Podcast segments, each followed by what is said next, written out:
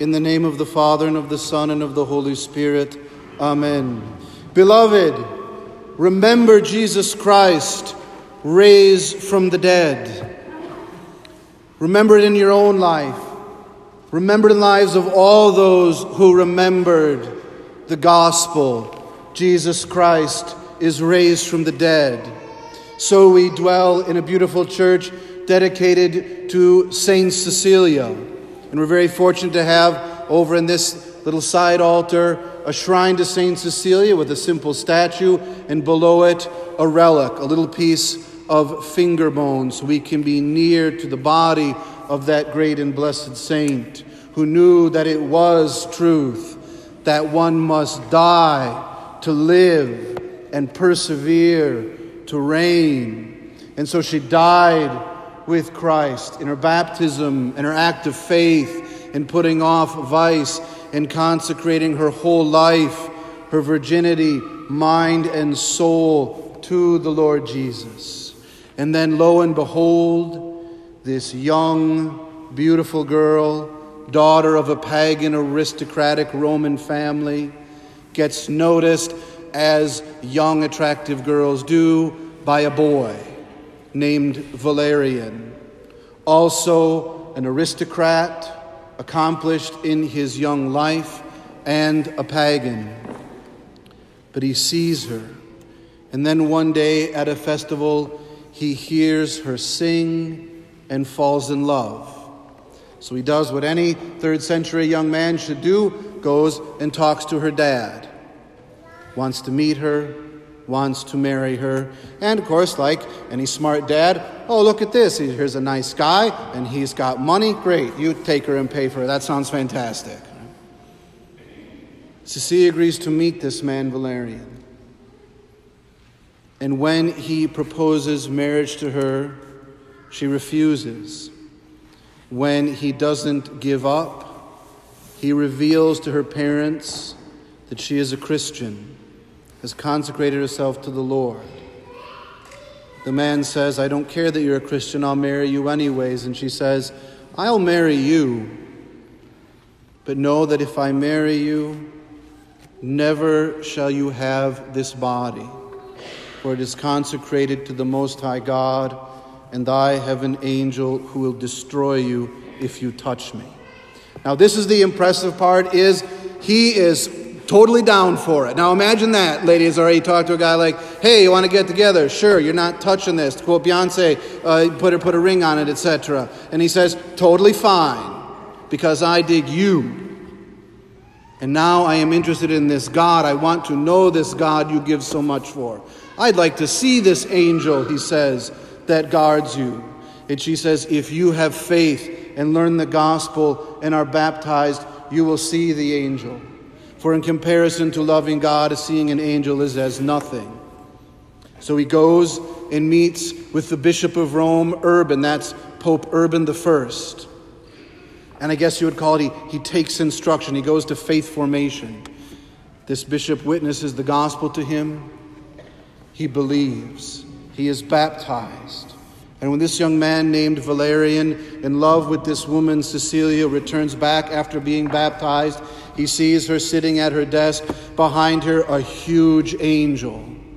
And the angel turns to him and hands out to him a crown of white and red roses. And you see that displayed in that statue. A young, strong Roman man handing up to this woman he loves, whose example gave him the gift of faith whose example testified Jesus Christ is raised from the dead, and if you die, you'll live. If you persevere, you'll reign. And the angel told him two things. First, you will have much to suffer in this world, but you will never lose the sight of this crown on her head and the joy you bring to God Most High. And because God is pleased with you, God has told me he will grant you one thing, whatever you ask. Does he ask that Cecilia would give her body to him? No, he says to the angel, I have given myself to love itself, and so I have no more love for myself. Yet I desire the one person I love most in this world know the love I know. I ask that my brother be converted. And in short, so it was. And these two great and virtuous men, raised as pagan aristocrats and politicians and soldiers and money within that massive power of the Roman Empire, did they stop being Roman? No. But did their Romanness dictate their faith? No.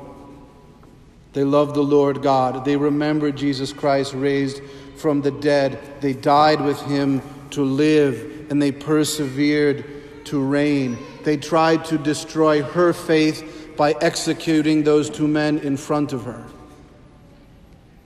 And as she made them strong in Christ, so they made her strong and now the pagan empire is no more. And so, brothers and sisters, it is simply to acknowledge that basic reality that it is our joy to die, to live, and persevere, to reign. And there will be challenges, and there will be trials, and there will be easy ways, but there is always the might of God and the power of God. Today is October the 13th the anniversary of what is called the miracle of the sun at Fatima. When the Lord God worked one of the largest natural miracles in human history, personally testified to by over 10,000 people, many of whom came there as atheistic non believers to mock the promise of God at Fatima, and they saw the miracle and they testified to it from miles around and wrote about it. You can read the newspapers from that very time testifying to this.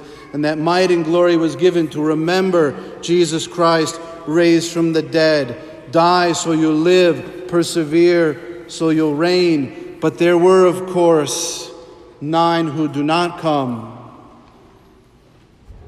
If we deny him, he will deny us. And so the bishops of Rome, the popes, failed to consecrate the world to the Immaculate Heart as our Lord had asked. I judge them not, but that is what happened. And so we suffer. Nine do not return. Wickedness flourishes in high places, and the challenge is ever mighty. And the Lord says, is none returned but this foreigner to give thanks to God? Is all I have this pagan Roman? He wasn't even there. He had to be told about it by others. And the answer is yes, Lord. We fall before you on our knees and give thanks. And the Lord says, back, stand and go. Know that your death is your life and your perseverance is your glory.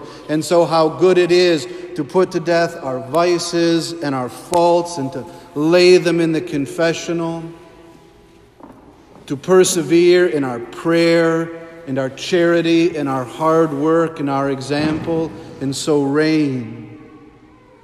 To come to the altar and kneel, to fall at the feet of Jesus and thank and to know that in that rhythm we stand in the mighty company of the saints who were beloved and remembered Jesus Christ raised from the dead, and die with him to live and persevere so as to reign. In the name of the Father, and of the Son, and of the Holy Spirit. Amen.